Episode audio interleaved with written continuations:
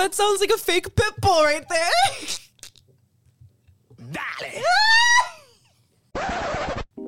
Hello, everybody. Welcome to the Cloud Machine Podcast. My name is Mat Landry, and in this fourth episode, I'm here with Elise Mariah. Throughout this podcast, we'll discuss Elise's current position and day to day life at eTalk, her current and former projects, and her run with Daniel Caesar on his case studies tour. We also play a game of Guess That. Thanks for listening.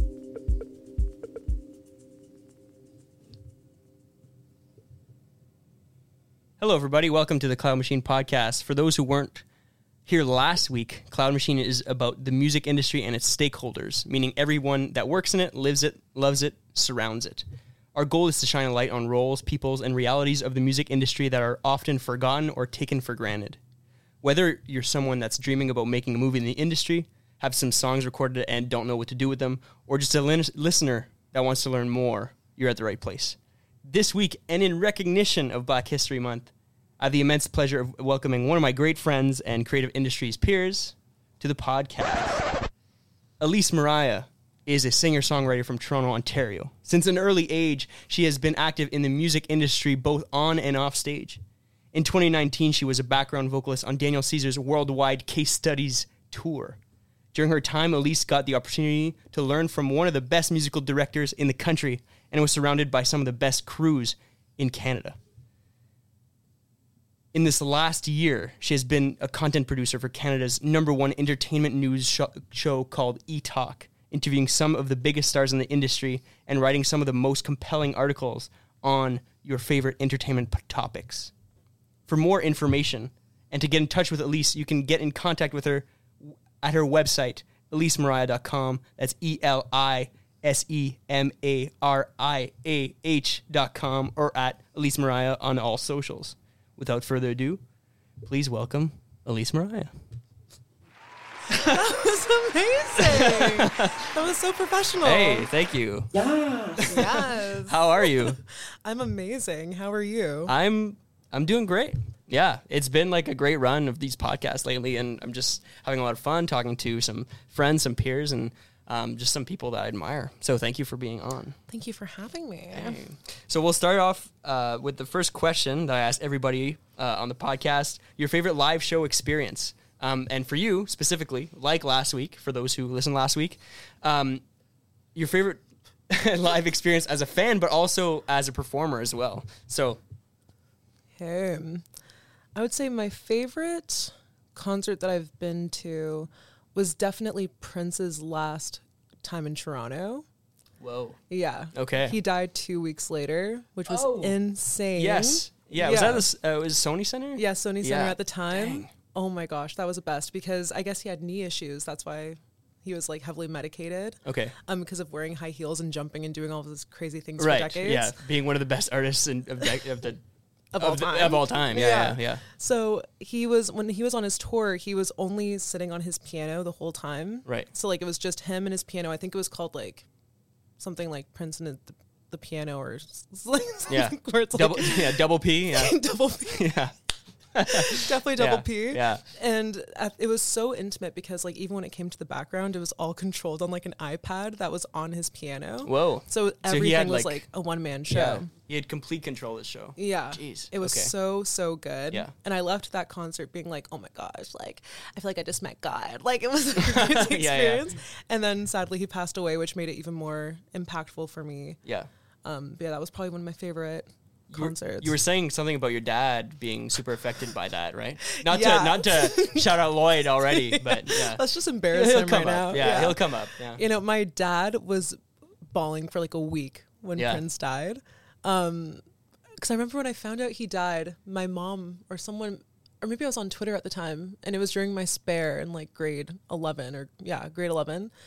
And I was like, oh my God, like I can't even go to math class after this. I'm so distraught. Right. Yeah. And then it turns out when my dad found out, he had to pull over and like he had to cry on the side of the road Yeah.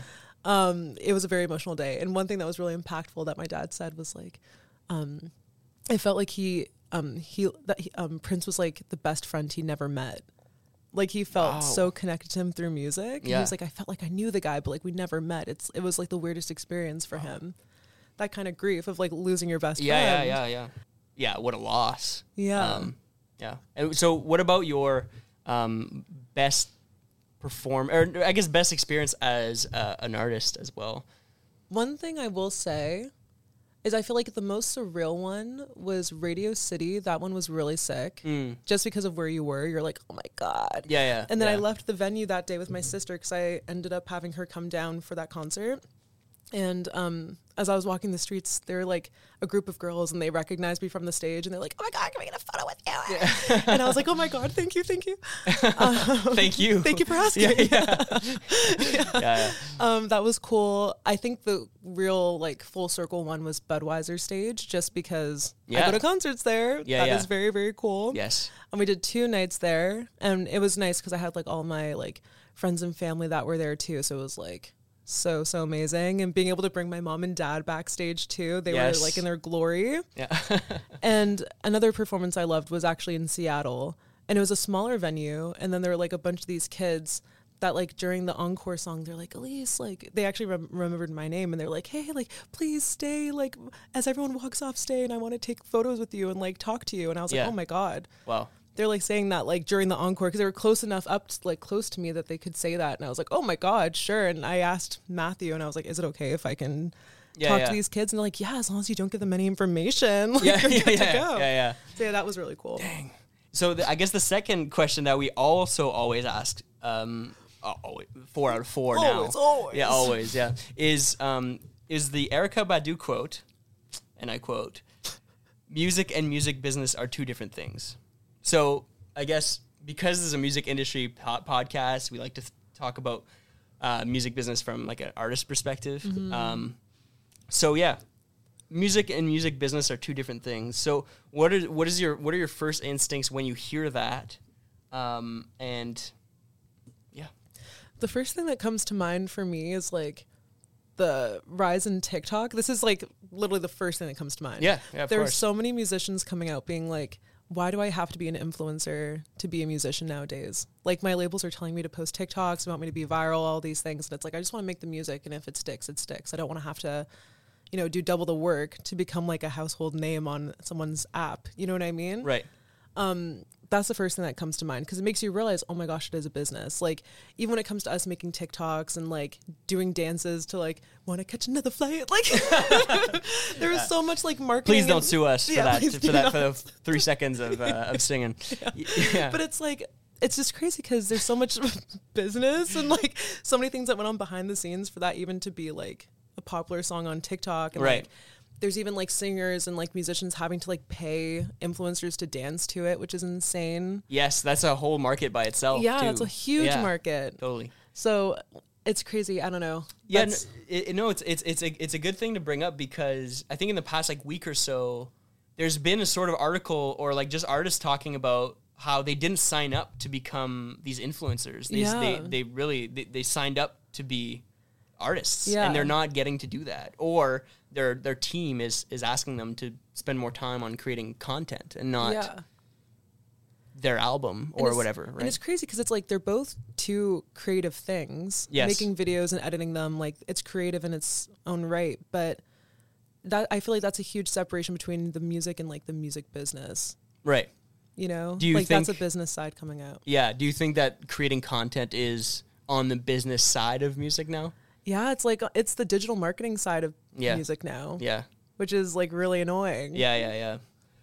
Is do you do you, do you find well, I mean, as an individual, do you find a balance there? Like I guess I guess a, uh, a question there is is is there is there such a thing as too much content or is there such a thing as not enough content or do you have to find like a balance between between the two?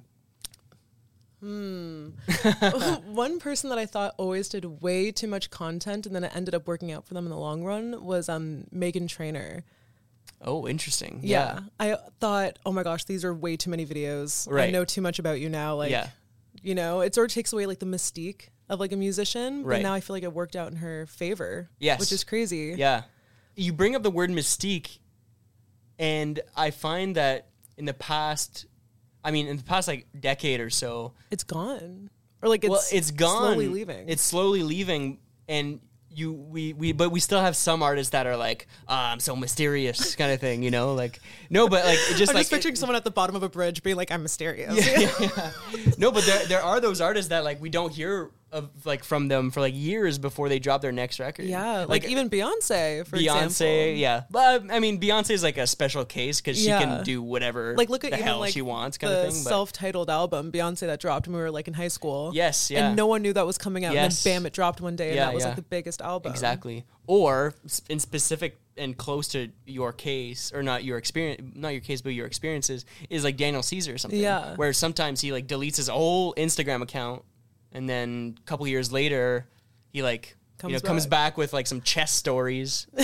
you know, and then he's like, ah, I'm gonna drop this album next year or whatever. Yeah, yeah. Um, I don't know. Do, is is there are there pros and cons? I think to come back to your Meghan like Trainor e- e- example. I mean, yeah, I feel like the pro is that fans do feel connected to you, and I feel like I feel like there's different generations of fans now. Where I feel like I'm not the generation that they're trying to market to anymore. Like when it comes to TikTok, I Mm. Feel like younger people, like teenagers and tweens and stuff, they love knowing everything about their celebrity yeah, or like their favorite celebrity. And then for us, it's like we grew up where social media was starting to become a thing, but it was mostly just like Instagram at the time, and we never had Instagram stories. It was just posts that they posted on their page. right. So like you saw whatever they posted, but you didn't feel that that much closer to them. Then I remember there was like Keek that came out where like Kylie Jenner was huge on that, and it was almost like vlogging and like a minute long videos. Right. And I, I don't know. Vine. Yeah, Vine was another one. Yeah, I think yeah, I think it's wild. I was I was thinking on the TTC a couple days ago, random, but Not I was sponsored. thinking yeah, not not sponsored. Please do TTC. Please do not sponsor this podcast. But um, no, I was thinking like what what is the balance and more specifically the more amount of mo- let's let's say like a Beyonce even as successful as she is, she still has to interact with her content because at the end of the day, it's her. Because I was mm-hmm. thinking, okay, like if if an artist is like mega successful, they don't necessarily need to care about content and they don't necessarily need to go to these photo shoots. But that's not necessarily true because they are the product. Mm-hmm. So I don't know. That was the thought I had. It was like how how does one sort of avoid the content creation? But, I, what I will say is, I don't think Beyonce's really making content. Like, yeah, no, it's true. I feel like for her, like her fans, the BeyHive, Yeah. they're just no matter what happens, they're always talking about Beyonce. Exactly, You know, No, she doesn't have to release music that year. They're still like, mm-hmm. oh, my queen, my queen. Yeah, yeah, no, yeah, exactly. you Yeah. know and it's like for her she's able to like focus on like ivy park or like her other businesses that she has going on Yeah. where she's successful enough where she doesn't even have to care like she doesn't really have to do anything Yeah, there are some of those artists that whatever they do, people will care, and Yeah. people will buy that ticket the next time they're in this city. are there any like younger musicians younger than beyonce where you're like oh shoot they have that impact Yeah, well, uh, one I that Harry comes to mind. Harry Styles is a good one. Another one that comes to mind is Billie Eilish. Yeah. like Taylor Swift. Like people are ride or die Taylor, Taylor Swift. Like but i feel like some people are a little bit like iffy with billy now where like once that like sophomore album came out there were a lot of fans that were like, oh, "This wasn't for me." Where like I feel like, Right, where I feel like Harry Styles can drop a really crappy album, and then fans would still be like, "I love it. right. It's the best thing since sliced bread." Are you saying that about Harry's house? oh, is that some tea? or not even yas? No, not even the. Yeah, yeah, yeah, tea. Yeah. I would say I wasn't the biggest fan of Harry's house. I'm not gonna lie. Whoa. I'm not gonna lie. I liked his um first album the most. Oh yeah. Yeah, just because I One Direction. Yeah. I loved Live While We're Young. and we're back. Topic one. What I have here in my notes is what sparked your passion for the arts or music. Sort of like the Elise origin story. Um, so yeah, like take us through like the beginnings of of you. No, not the beginnings of you, but the I was beginning- conceived. no, but the beginnings of Elise Mariah as an artist, Yeah. I guess. Well, for me, my family music was always like a part of our lives. Yeah. My mom and dad, they didn't really sing, but they always made sure that music was playing in our house. Mm-hmm. So like we always like they have like I think it was like my mom's vinyl player from like when she was a teenager. She, we still have it in the house, and we have like a huge thing of vinyls that like you could pull out anything like the Stones, the Beatles, Zeppelin. I feel like that's just all rock, but like there's some yeah, disco everything. in there. Yeah, yeah, everything. Yeah. Those are like three artists. but like we have like everything to listen to. Um, so like I remember growing up with like a lot of like the Osmonds, my sister and I loved. We loved the Brady Bunch. I feel like we are just trapped in the seventies. Right. We loved those people. We loved like even Jackson Five. Right. Those are like the three bands we used to love listening to when we were younger. It's not the worst era to be trapped in. Right. By the Um, way, yeah, right. that's good. Yeah, Yeah, we were cool kids. We were hipsters. Let's yeah, call them. yeah. Um, yeah, so we grew up listening to a lot of that. Um, going back to like, I guess, history before I was even born. Like my uncle, he's a huge like he loves to like he's like a jazz blues singer, mostly blues singer. Okay. Um, my aunt, she was always singing. My nana was always singing in like church choirs and all those things. So music was always there. And then when my sister and I started like singing like the Osmonds or singing whatever together, like I realized that oh my gosh, like I cannot sing melody. I was only able to sing harmony, Right. which was really really cool. I feel like it's like the weirdest thing to explain to people. So like it was always my sister and I singing, and I'd always be like singing harmony on top of her, like always doing like a third above. And then we discovered the sister duo, Aly and AJ. Hey. Yeah. Shout out. Yeah. Yes, Aly and AJ. and thanks to them, that actually got my sister and I like really into music and wanting to sing together. So like I did my first ever school talent show when I was like in grade two, right before my sister left that elementary school because it was from like kindergarten to grade six. Right. And we sang an Aly and AJ song there. And we were just like unstoppable. Like we went we went to music lessons. I learned how to properly sing because I was only able to sing falsetto when I was younger. So Okay. Wow. I went to like a music class and then she taught me how to like belt, which I don't think it was a proper way to belt. I think she was just te- Yeah. teaching me how to like shout. Right. Um, but I did learn later on down the line. Um, so yeah, I, I did that. I did even like vocal, like um, Royal Conservatory. I did up to like grade eight or Okay. whatever. So like I was very, I sang like everything. Right. When I was younger, I loved doing like rock, like I guess like kids pop, like Cheetah Girls. My sister and I would always sing together. Okay. And then when I was like older and getting more into like my own person, I used I went through like a Susan Boyle phase. Oh my gosh. Yeah. Yeah. Like I remember do you remember that um website Picnik where you can like edit photos and put like text on them? Uh, no, but it, was it like the the Instagram of twenty? It's uh, not not even- twenty, but two thousand six or something. Yeah. It wasn't even like you'd post your photos on there. Like you'd post them onto Facebook, but it was like a, using Picnik fonts Okay. and like filters. Oh, okay. So there was one day I like actually made like a five things you need to know about Elise for like my profile photo on Facebook. Okay. And like one of the facts was I love Susan Boyle. And I'm like, what? Yeah, you got that memory recently. It's like, oh yeah, uh, 14 years ago, Yeah. uh, you loved Uh, Susan, Boyle. Yeah, yeah. Justin Bieber and Susan Boyle were my top picks for 2010. Dang. Yeah. Um, but J- yeah, JB and SB. Yeah. JBSB. yeah.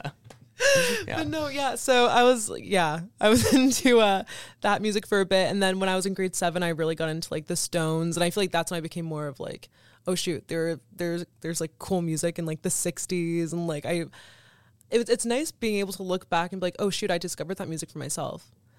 Yeah, that's a great feeling. You know, like Yeah. I remember um, when I first found out about Prince for the first time, it was through like the Happy Feet soundtrack. Oh man. And he has shout this- out Happy Feet. Yeah, Happy My Feet. boy. Yeah. There's this one song called like Song of the Heart that Prince Okay. sang. And I was in love with that song when I was a kid. And I remember bringing my dad into my bedroom and I'm like, you have to hear this song. And it was Yeah. Prince. And my dad was so proud that I actually found Prince on my own. And he was like, oh my gosh, like I love Prince. And he was telling me all these Prince facts. It was really nice. Um, but yeah, so honestly, ever since I started taking vocal lessons at the age of like when I was like in grade five, that's when I started taking my music a lot more seriously. I went to like performing arts schools. I was in like a Yeah. performing arts middle school, which was a humble brag. I did an audition for it. Like Okay. it, I was in the regular program in grade seven, and then they ended up n- noticing that I was good at all the art classes, and they're like, "Okay, like join us for grade eight. You don't even have to audition; just join us." So I did that. Okay. And then I went to Cawthra, which was like a performing arts school in Mississauga. Yes. And when I was there, that's when I actually learned how to do like everything like proper classical music, musical theater, jazz, all of these things. I was like a huge choir nerd. And while I was doing all this, like I was able to go to a really great vocal coach. Her name is Elaine Overholt. Shout out to Elaine. Hey, Um, she's worked with like, oh yeah. yeah, shout out Elaine Shout for out sure. Elaine. Yeah. she's worked with some major people. Like she was the vocal coach for like the Hairspray cast, like for the movie with like John Travolta and all those Okay. people. Yeah. She's actually the reason why Zac Efron sang in High School Musical too Because you know how he had that like fake voice, Drew Seeley in uh, High School Musical 1? No, no, No? I did not know that. Oh no, my I did not. Yeah. Yeah. I didn't follow that uh, those movies Oh my like very closely. I must say. But Okay, so the biggest drama was that they were going on tour after the first High School Musical, and Zac wasn't there because he was filming Hairspray. But it was also because he didn't sing any of the songs in the first movie. And my vocal coach had him in um, Hairspray, and he was actually singing in that movie. And she was like, Why the hell are you not singing in High School Musical? Like, you have a great voice. So she was in contact with, I think she was in contact with like Kenny Ortega or something. Like, one of the main people in High School Musical and was like, You need to have him sing in the second movie. Yeah. He can actually sing. And then he sang from there on out. so Elaine could arguably be the reason why Zac Efron has a career today. Yeah, yeah. Yeah, shout out to Elaine, Wow. which is cool. Cool insider story. When I was 16 years old, I was part of Honey Jam, which is like an all female showcase for yeah, women from Canada to like perform in and like they can sing in front of industry professionals and they can go to like industry workshops. It was like it's a great like incubation space for like Yes. female Yeah, artists yeah. when I was in there, they ended up giving you like industry events that you could go to even when you were done Honey Jam. Like they would just reach out to you and be like, "Oh, like do you want to go to Canada's Walk of Fame?" or "Hey, do you want to go here? Do you want to go there?" Right. So one year, I ended up going to Canada's Walk of Fame. And I ended up running into Cheryl Hickey, who's like one of the main hosts of Entertainment Tonight Canada. And Okay. I met her and I was like, oh my God, like I would love to have your job. Like just being able to interview people and like talk to musicians. That's so sick. Even though I also wanted to be a musician myself, I was like, that's so sick that you get to do that. And she's like, oh yeah, never give up on your dreams. Go to school for journalism and then you'll do your thing. So my career path, I was like, oh shoot, maybe I should go to school for journalism Right.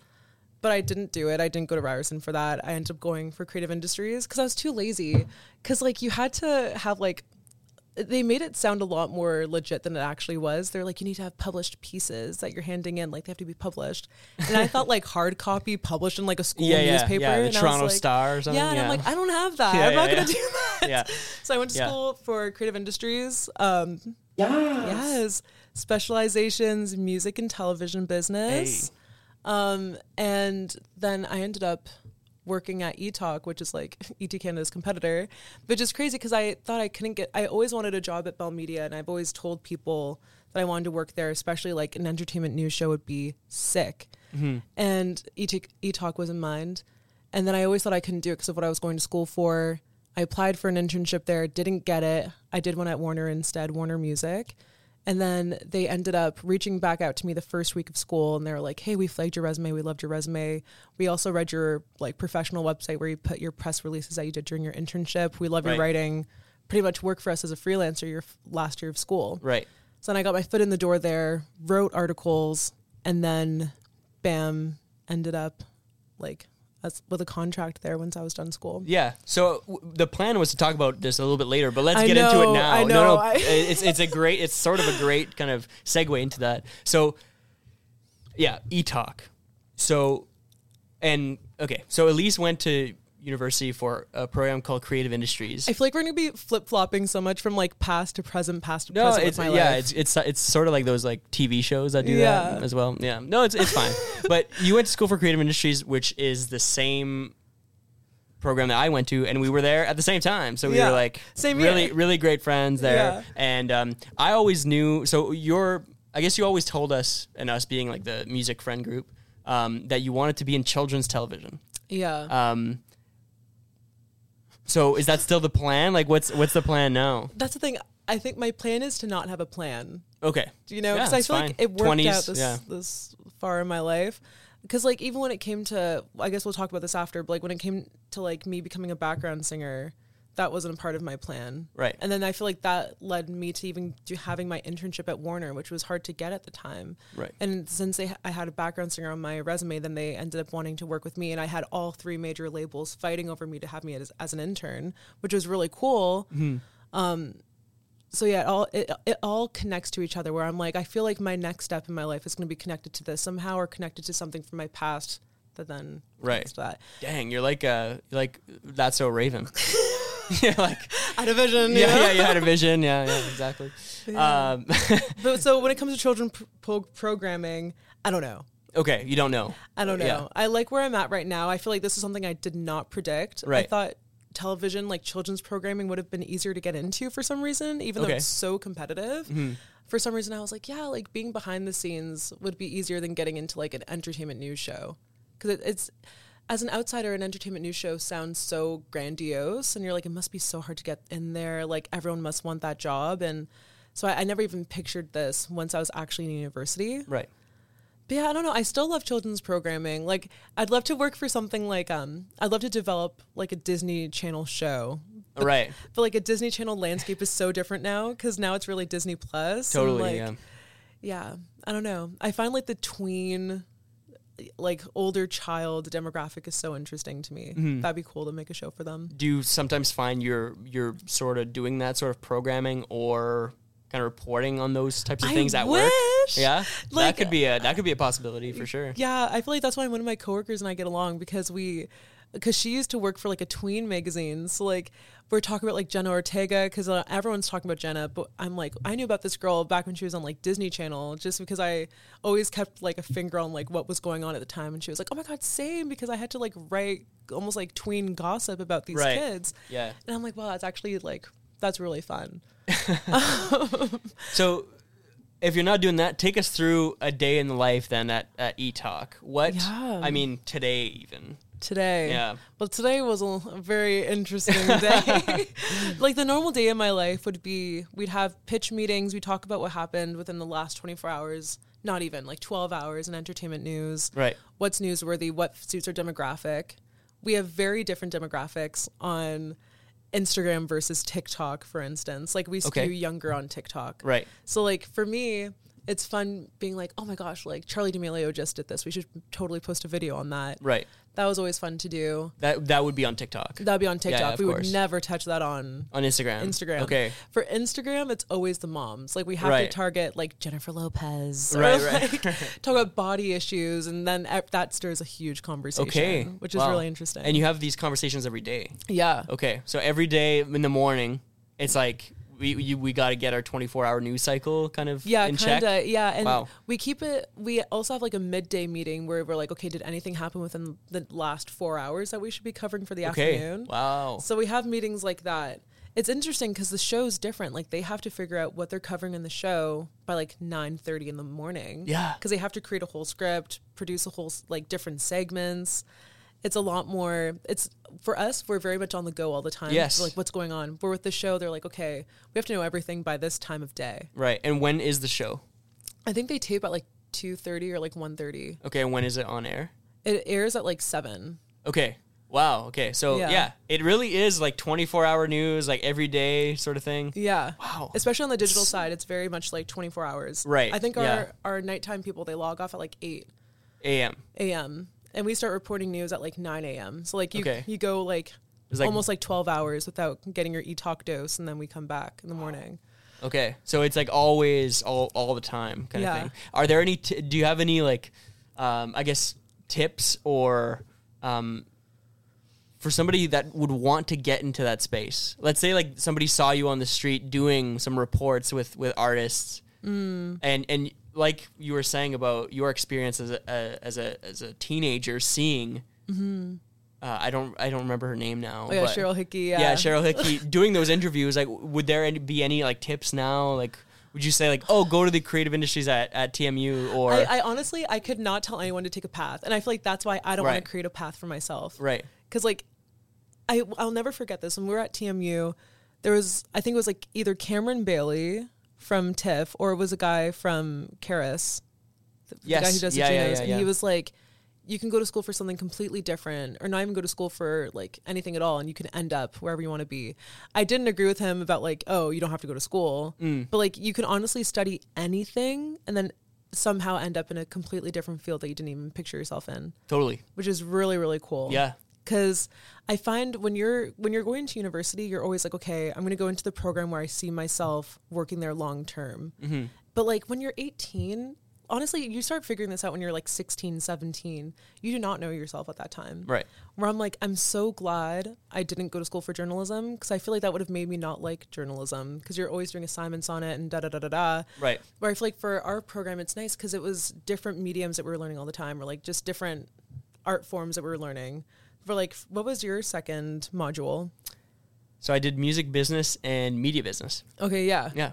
Yeah, so like for me too, it was like I had I had a day where it was like music in the morning and then like tell like children's programming in the afternoon. Like Right. it's nice having that like separation and Yeah. like you're able to learn two different industries and be like, okay, where do I see myself ending up? But at the end of the day, you still have business behind you too. So it's like you don't even have to be working in the arts. You can just be working at Desjardins. Uh, ah, yes, a little love for the French. yeah. You Cheers. could like work yes. Cheers. but like yeah you could literally work anywhere and you like know what's going on because you still have that like business you know side I to you as totally well. agree. you know what i mean I think I think the mentality, and this doesn't even just go for music or the creative industries or anything like that. Um, but the mentality for a long time was be a perfectionist or be a master of one thing. Yeah. like be. Uh, the best singer that you can be, or be the best drummer you can be, or be Mm-hmm. the best photographer, or whatever whatever your craft is, be the best at it, and you'll succeed in that way. But I believe, tell me what, what you think about this. believe Yeah, I can fly.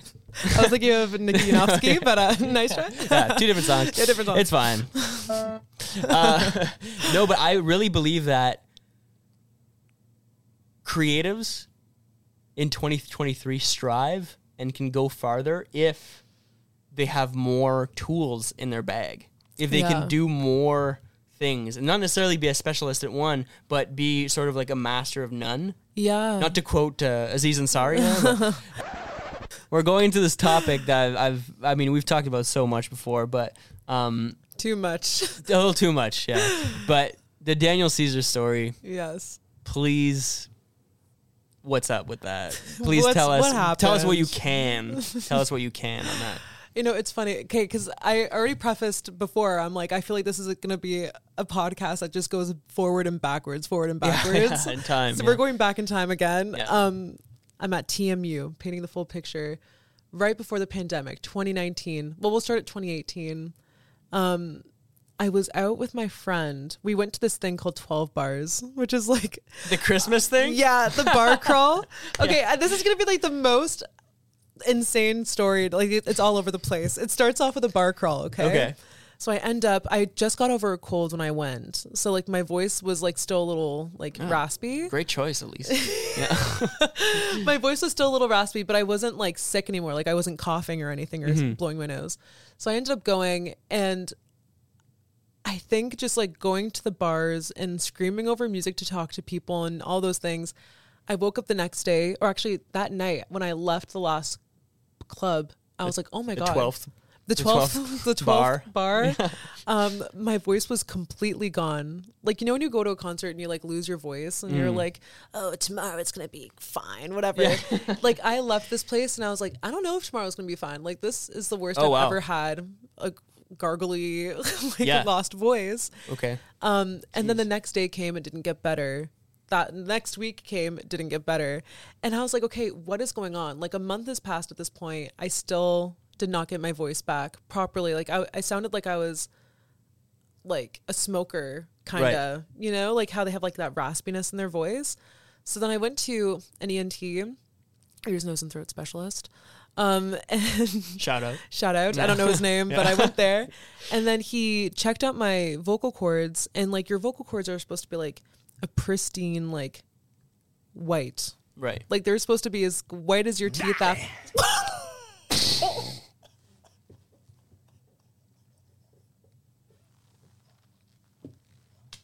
What was that? I wasn't supposed to hit that button.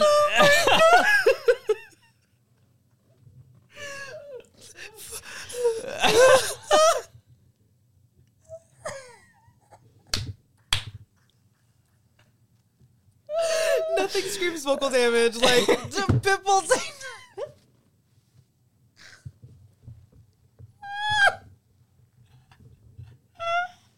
Can you play that again? Was that really Pitbull? Dale. okay, do you know? do you know like those like uh. karaoke's where they have like the fake singers in the back? That sounds like a fake Pitbull right there.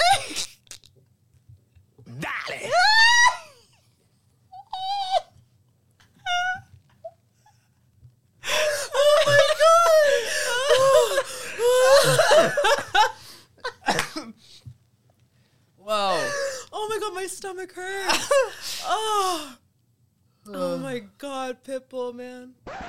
My vocal cords were like a grayish color, like they were damaged. Yes. Whoa. They were damaged vocal cords. That's what I meant to hit, by the way. Yeah. So um so yeah, they were my vocal my vocal guy was like, "Yeah, so your vocal cords, they it's not nodes. So you're fine. You're to be good." But you really have to rest your voice to have the color sort of go back to normal. Right. And, th- Um, and at the time, were you was there a performance coming up, or was it just sort of like in general? Luckily, no. Okay. Luckily, no. I was like, this was when we were taking um, ENT 500. Like, this is like second semester. Ear, nose, and throat. year. Ear, ear, nose, and throat. Five hundred. Yeah. yeah, what are the odds? yeah. What are the odds? Yeah. Um, yeah, our entrepreneur class. Yeah. Um, so yeah, so that's luckily nothing was happening at the time. It was like January or whatever.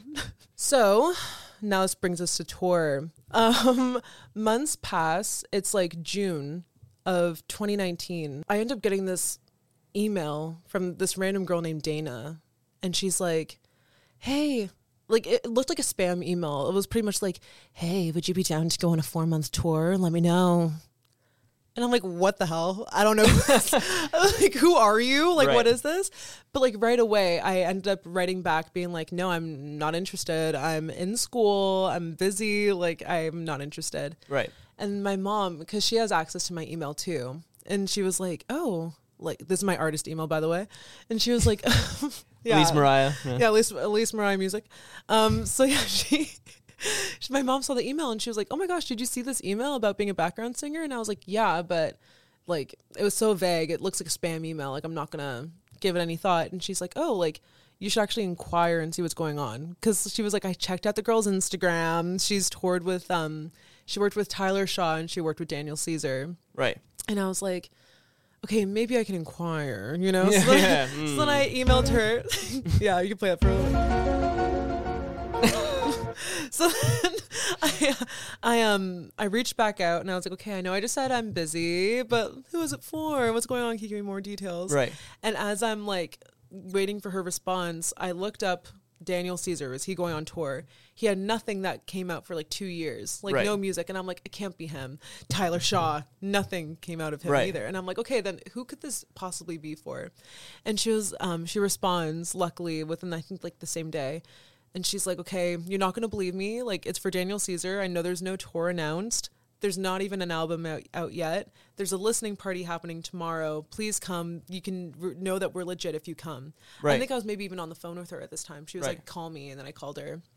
And I was like, okay, can I bring a plus one? Like, I didn't want to be like human yeah, yeah, traffic. yeah, like, totally. I still don't know what's going on.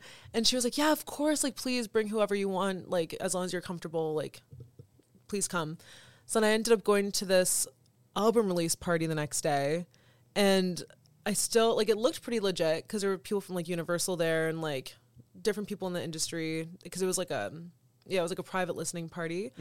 And then when I went in, I met Dana, I met Matt Burnett, I met um, Jordan Evans, I, and I, I met Daniel too. And I was like, oh shit, this is legit. This is really cool. Yeah. I met everyone, we got along, and they're like, okay, rehearsal start tomorrow.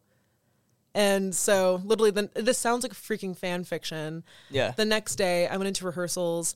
I was added to the tour very late Mm-hmm. because they were in like desperate need for one more background singer because I guess the other person dropped out or something. I don't know.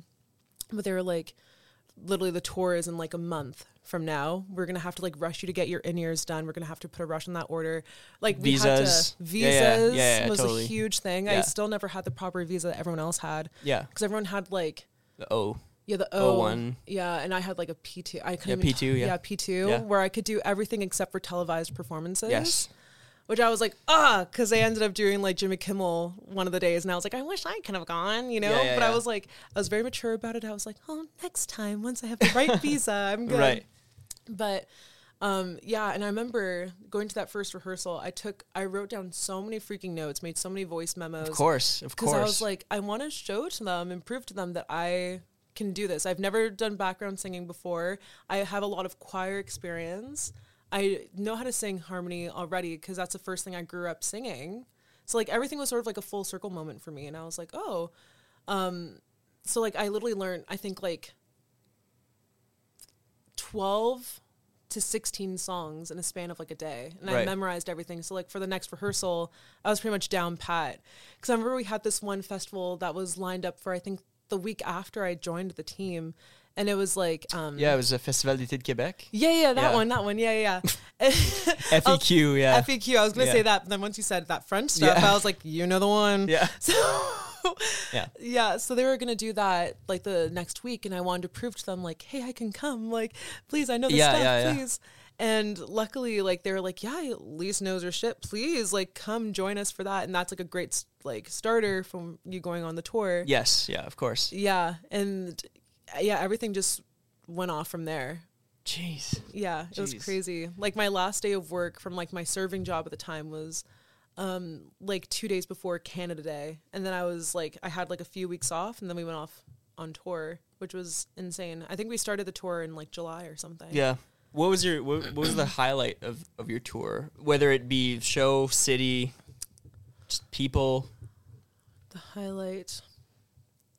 some of the highlights. I yeah. guess plural. Yeah. There were so many like crazy things. Mm-hmm. Especially I was the youngest person on the tour by by, by far. Yeah. Um, the second youngest would have been Naja and Daniel, who are both four years older than me. So I was like quite a bit younger. yeah. So everything was just so huge for me. Um, I feel like a really crazy moment was actually at the festival that we went to that FEQ. Yeah. Not- don't make me do French. Yeah. Um, I actually met Mariah Carey that night. Oh my gosh. Yeah. I remember that. Your first show? Yeah, it was my first. Yes. Yes. Dale. Wow. like literally that night we um i guess we were maybe like the performer right before mariah or like two before her and then she ended up coming back like backstage and it was an outdoor festival obviously so like everyone had trailers Yeah. and she was like walking and she had her huge entourage Yeah. and she had like all these spotlights on her i don't like it was like a camera crew i don't know what was going on it was like professional lighting like this that she had Right. and But on her all the time. on her yeah, Yeah. like she's just walking to her trailer i'm like is this a documentary that's being filmed Yeah, yeah. Wow. Um yeah she's like she's walking past everyone and she's like hello hello hello and no one believes me no one from the tour believes me that this is a real story but when mariah made eye contact with me I was the only person she said, "Hey, like, hello, how are you?" And asked how I was, and I was like, "I'm great, I'm great." I was like, "A Mariah knows Mariah. Like, this is what's Yeah. going on, guys." that was like a really crazy, cool moment because I never thought I'd ever meet Mariah Carey. Are you kidding? yeah. and, First like, show. For a show Yeah. and i met like her boyfriend who i watched the reality show so i saw them like have their love story and i'm like wow i actually know who that guy is True. And i met the background singers it was a really cool experience yeah What about a favorite city? I know we talked about it briefly before, Yeah. but is there like one city that was like, oh my gosh? Y- Y'all did Europe too, right? yeah i was Yeah. gonna say my favorite city would probably be in europe um it's not even because of the show was good i couldn't even i remember tiny bits of the show but i was like i feel like just the city i fell in love with was like utrecht in um, Oh, netherlands Yeah. and that was like my favorite place where I would totally love to live there. Yeah. like Yeah. that's my dream place to live. Yeah. We were supposed to do Utrecht. Utrecht. yeah. I was gonna Um, say it like that, but I was yeah. like, I'm gonna butcher it. Uh, we were supposed to do yeah we were supposed to do that city with the charlie tour but she she canceled the sh- those shows because of um because of just like vocal rest uh, and i would have loved to do that city because just the netherlands are just Honestly, i'd love to go yeah Utrecht is way better than Amsterdam. hey you heard it here first heard it here You heard first. it first. Sad music. yeah. but also Yeah, yeah, yeah.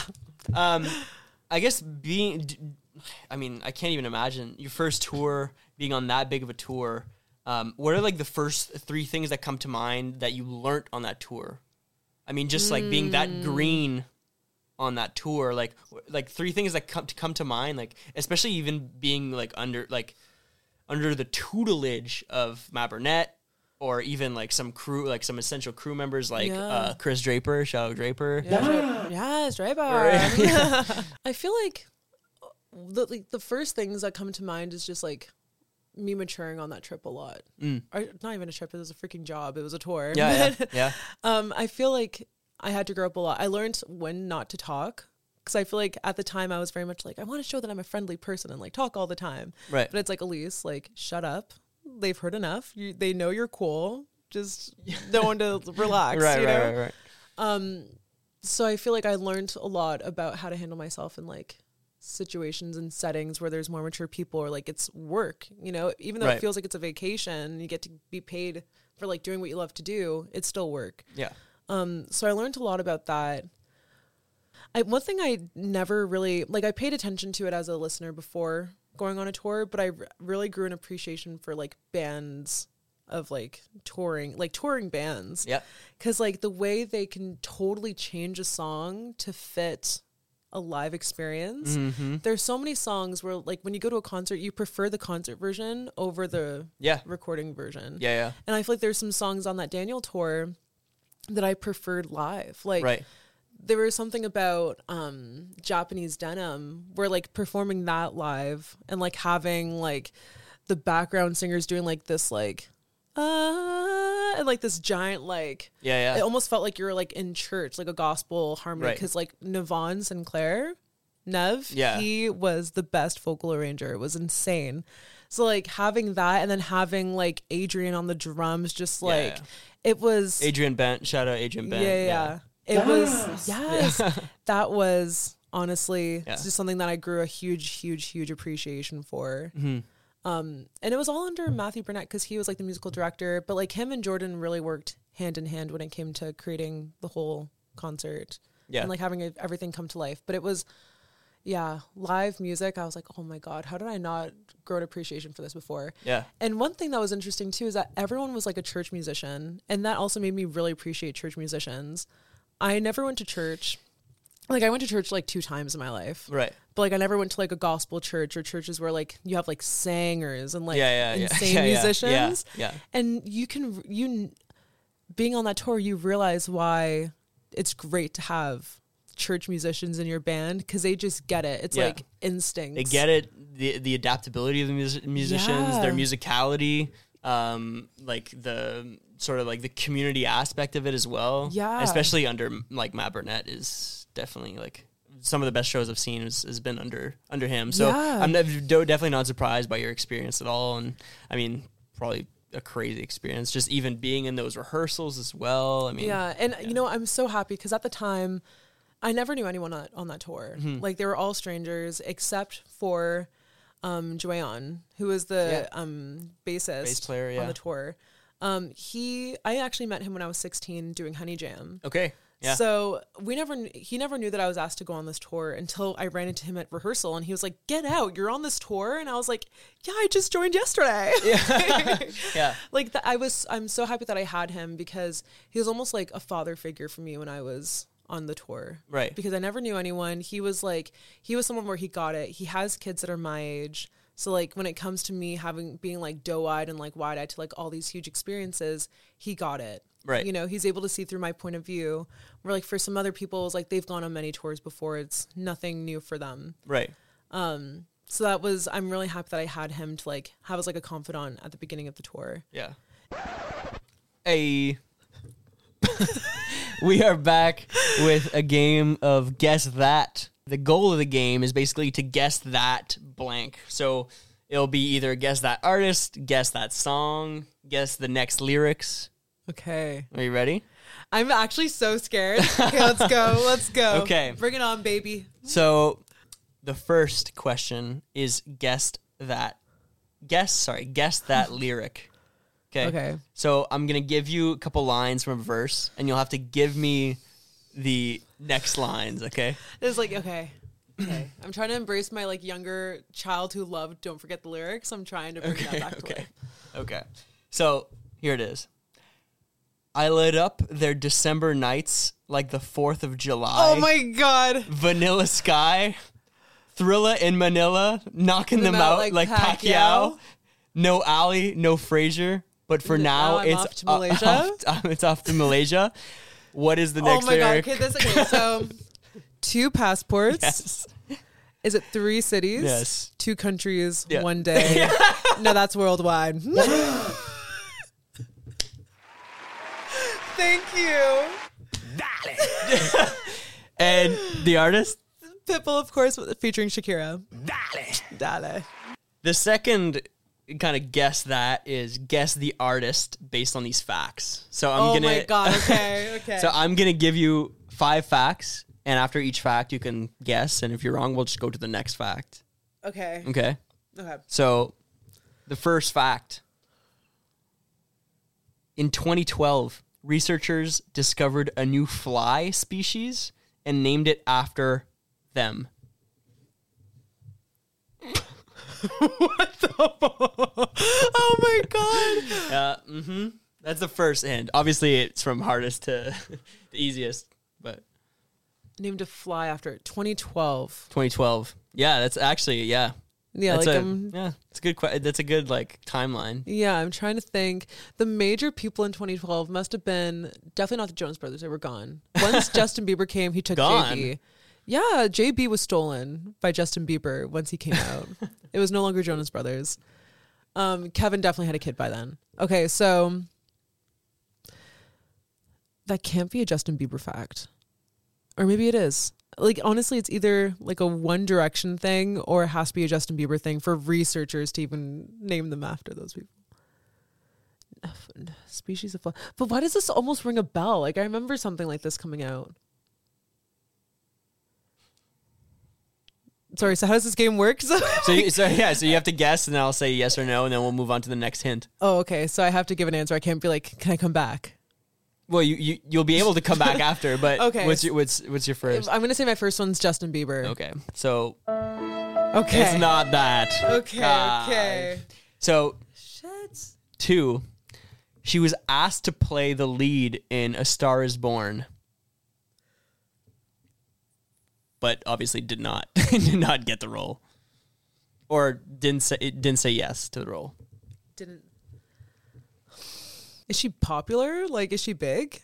Am I allowed to ask for hints? No, no. no, yeah, Oh my god. She turned down A Star is Born. yeah, and she had a fly named after her, a species of fly.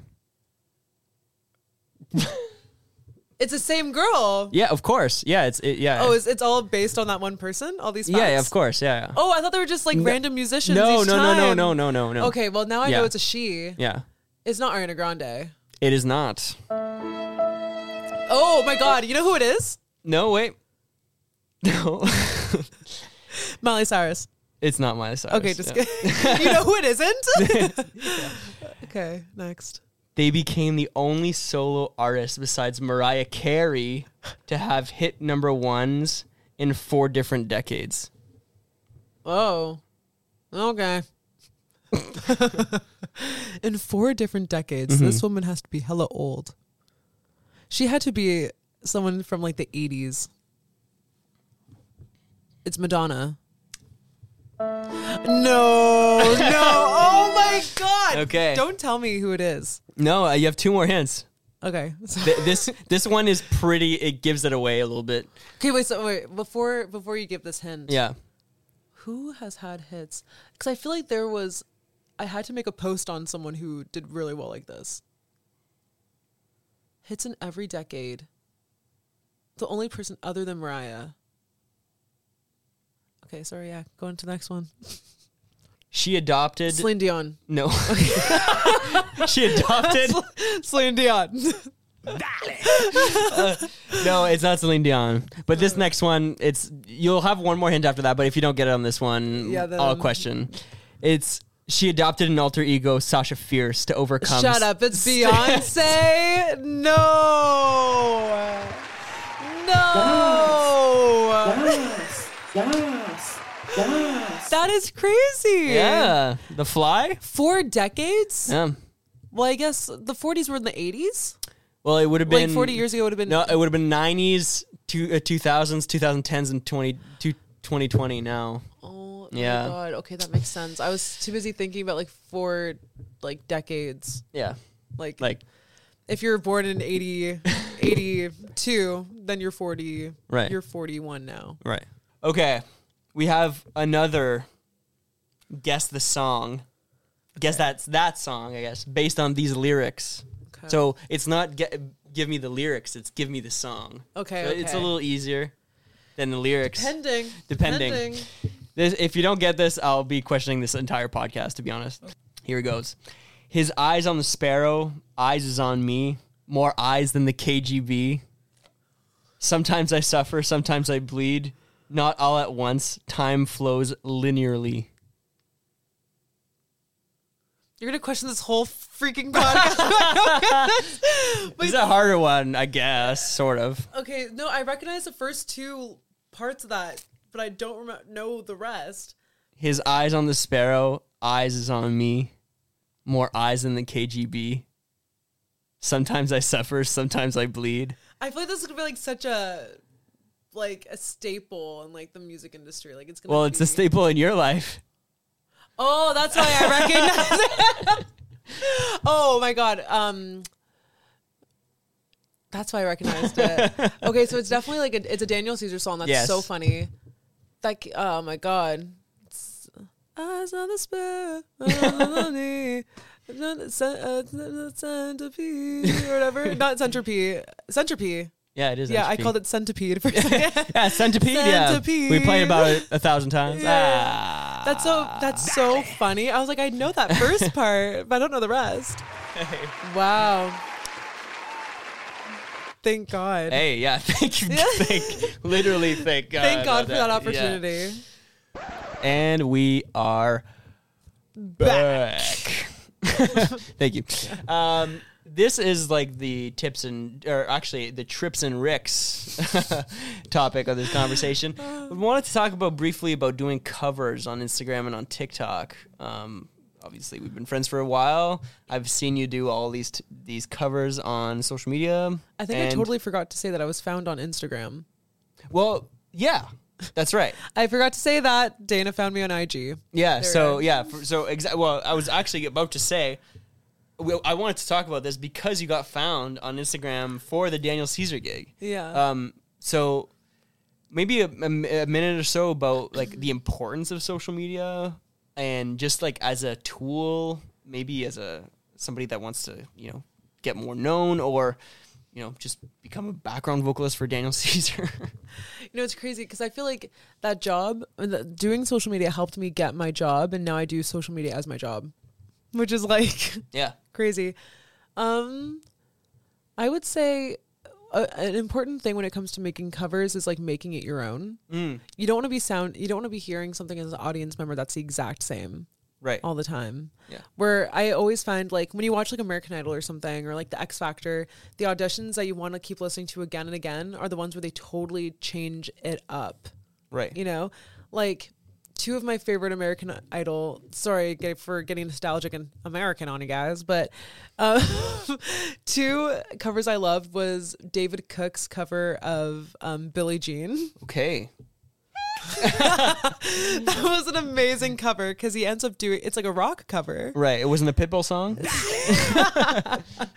no pity in the in the in American Idol, but he, he Pity. pity like my- Pitbull, Pitbull, yeah. Um, he was that was an amazing cover of Billie Jean. Definitely check it out. yeah, check it out. Yeah. and then there's this other guy named like Joshua Letts or something, and he did an insane cover of the Bee Gees song "To Love Somebody." Okay. Wow. And that's one that I keep listening to again and again, even still to this day. And this came out in like 2010. Okay. Yeah. So that was your inspiration for all these these covers that you've been doing. Well, that's when I realized, as like a young person on my own accord, where I'm like, oh shoot, like the covers that we love or the performances that we love are when they change it and they make it even better. and it goes back to also what you were saying about the Caesar show too, Yeah. where it was like The changes they made, the made, change the live arrangements as well. It keeps it interesting. yeah, it keeps Yeah. it interesting as a listener. Totally. So like for me in each of my covers, I always make sure to add like a little bit of like an Elise element. Or like Okay, something- yeah. Just Double some- E, yeah. Double E, E, E. But like, I just wanted something. a little, you know. I wanted to add that because like it just makes it a little bit more exciting for a listener. Yeah. Um, yeah. Also, another great thing is to pay attention to your vocal type. Like, Okay. are you an alto? Are you soprano? Don't try to push your voice to sound like a soprano. Right. Because I found there was like, oh, sorry, going back to my last point, one person that I, I, I appreciate their live versions of, I don't support the artist per se, is um Camila Cabello. Because Okay. she always changes her live performances and like does little runs that you would never hear before. Because Okay. sometimes with live musicians, they'll try to add little runs and things that are not in the recording so you know they're singing live. Mm-hmm. And that's what she does. Right. And I'm like, oh, you always add like really cool like elements that I appreciate Right. My yeah my second one is know your voice part because i found ever since ariana grande came out Mm-hmm. a lot of younger musicians are like okay i want to sing really high i want to be doing all these like whistle tone things, Right, right. and it's like you don't have to be a soprano to be a great artist or to be considered a good singer Right. because i was under that impression too and i would always push my voice to be singing way higher than i honestly should be Right. it is good to train your voice to sing low and high so you're able to do quite a few octaves Yeah, like your I can- range. yeah, I can do three octaves, but um yeah, I think like listen to people that sound like you. Like Adele, she's an alto and proud, like mezzo alto. Yeah. I f- respect that because that's me. I'm Yeah. like, okay, you're my person. Or like Yeah. Mm-hmm. even in the pop world, like Dua Lipa, she's very much like an al- alto mezzo. And I'm like, that's sick. That Yeah. like you see someone in pop that has a lower voice. That's amazing. Yeah. Um, yeah. So know Okay. your voice part. That's really great. Yeah. Uh, thank you. For me, I had an issue. It's funny because a lot of my covers on YouTube they were pre-recorded. There was nothing added to it. It's just that whenever I had something wrong with my cords, so like if I moved my cord, it would make one the crackly Okay. mic sound. Right. So I was like, oh god. So I have to like pretty much pre-record all my covers and then videotape myself singing them. Right. A lot of people are doing that now. A lot of people are doing Yeah, it now. yeah. But like at the time I was like, oh, it just makes it more work for me and then I edit the videos afterwards Right. too. Um, but I made the most out of it because I when I was younger, I'd make like little music video esque kind of YouTube videos. And then when I was in university and like in high school, I ended up doing covers and it was pretty much like two different camera angles that I would just keep switching back and forth between Right. which I think that's good too. Um, and uh, yeah, just to like showcase what you look like too.